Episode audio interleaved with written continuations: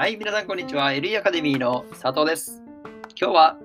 SNS でどうやって投稿するかについて解説していきたいと思います。今日ご紹介するのはメラビアンの法則です。皆さん、メラビアンの法則聞いたことありますでしょうか？メラビアンの法則を簡単にご説明すると、人間っていうのは人とコミュニケーションを取る際は言語、聴覚、視覚の3つから情報を得るわけなんですけれども、メラビアンの法則を活用すると、視覚から情報を得るということがわかるんです。なので、例えばあなたが YouTube を見ているときっていうのは、その YouTube で、えー何か解説している動画があるとします。で、あなたはその解説している言葉一つ一つよりも、耳で聞いていることの方があなたに、えーより知識に知識として残りやすい、情報として残りやすいことがミラビアンの法則でわかります。そしてさらに聴覚、耳で聞いたことよりも目で見たことの方が、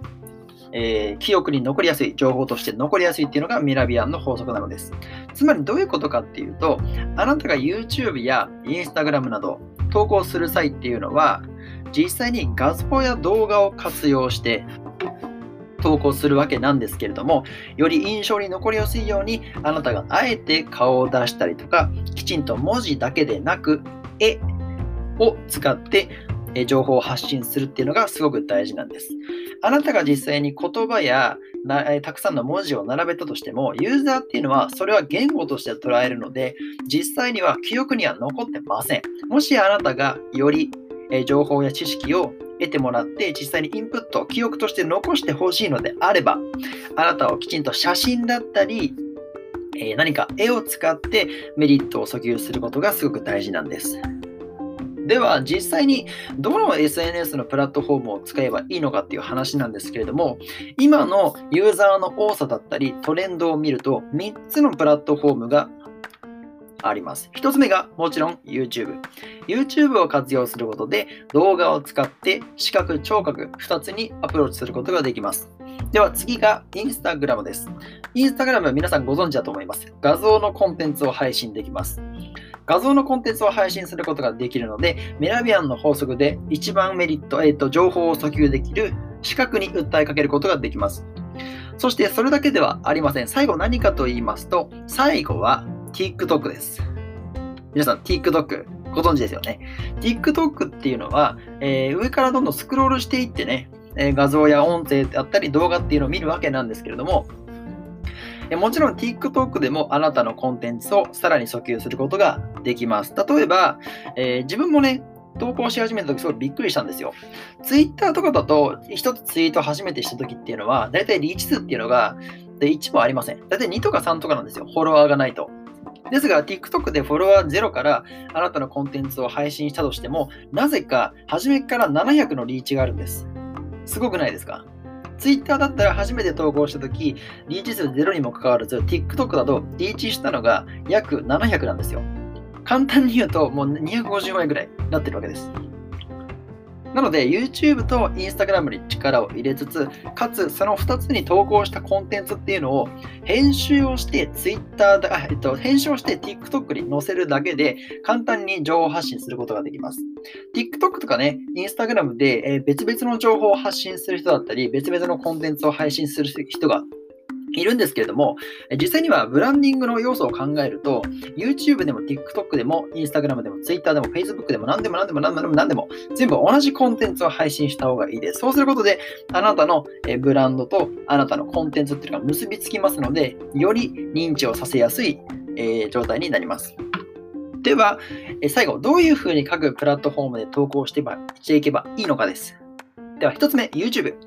YouTube でもしあなたが動画を出すのであれば、解説動画、またはスキルシェアの動画をメインのコンテンツにしていきましょう。今、YouTube っていうのは、ただ楽しい動画やエンターテインメントだけではなく、勉強するためのプラットフォームとしてもすごく有名です。例えば、中田敦彦さんの YouTube 大学あると思うんですけれども、彼はほとんどの場合、情報だけでなく知識を解説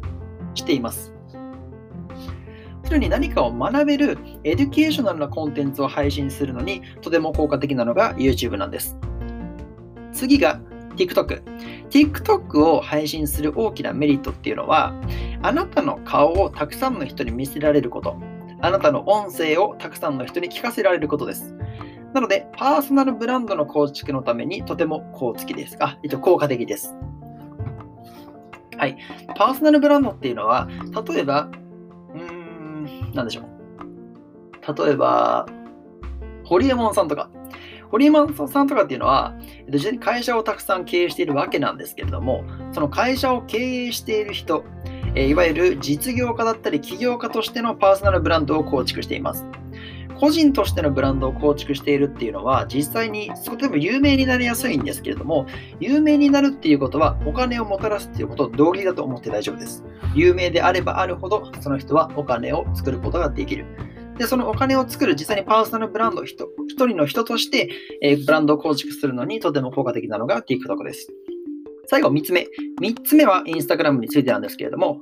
Instagram っていうのは、色やコンテンツの内容など、よりブランディング要素をすべて盛り込みやすくなってます。インスタグラムっていうのは画像しか投稿できないと思っている人いるんですけれども、実際には動画もバンバン投稿できます。リールを使ったり、普通の投稿として動画を投稿することもできますし、ストーリーズに投稿することもできるんです。なので、もしあなたがインスタグラムを運用していても、なかなかフォロワーが増えない。という時は、少し動画をコンテンツにしてみてください。でその時に皆さん動画をね、たくさん編集しないといけないと思ってるんですけれども、そんなことありません。TikTok と同じです。ワン、えっと、実際のワンショットでもう編集なんてしなくていいんですよ。全部そのまま載せちゃえばいいんですよ。間違ってるところもユーザーとしては、この人はなんか頑張ってるんだねみたいなのが見えるんで、別にあの、一つのミスぐらい気にせずどんどん投稿してみましょう。で例えば30秒完璧だったけど、残りの5秒でミスっちゃったって時ありますよね。その時はもう全然気にする必要ない。なぜかっていうと、30, 30秒とか40秒とかの動画を出したとしても、ユーザーって大体初めの20秒とかしか見ないんですよ。はい。全部、あのユーザーがあなたのコンテンツを全て100%消化すると思ったら大間違いです。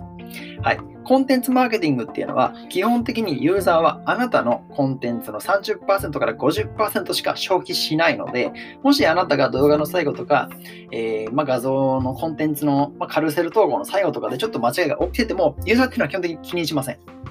はい、もっと大事なのは毎日投稿だったり、どれだけあなたが努力しているのかっていうのを見せること。なので、もちろん皆さんこれから SNS のプラットフォームで、えー、ブランディングをしたり、より効果的なマーケティングマーケティングをしたいのであれば、メラビアンの法則、つまり視覚的に訴えることができる TikTok、YouTube、Instagram、この3つで情報発信していくのをお勧めします。皆さん、もしこのコンテンツいいなと思ったら、ぜひ Twitter、YouTube、Instagram、えー、Pinterest 何でもいいので、LB アカデミーのハッシュタグをつけて、えー、シェアしていただけると嬉しいです。ではまた次のポッドキャストでお会いしましょう。バイバイ。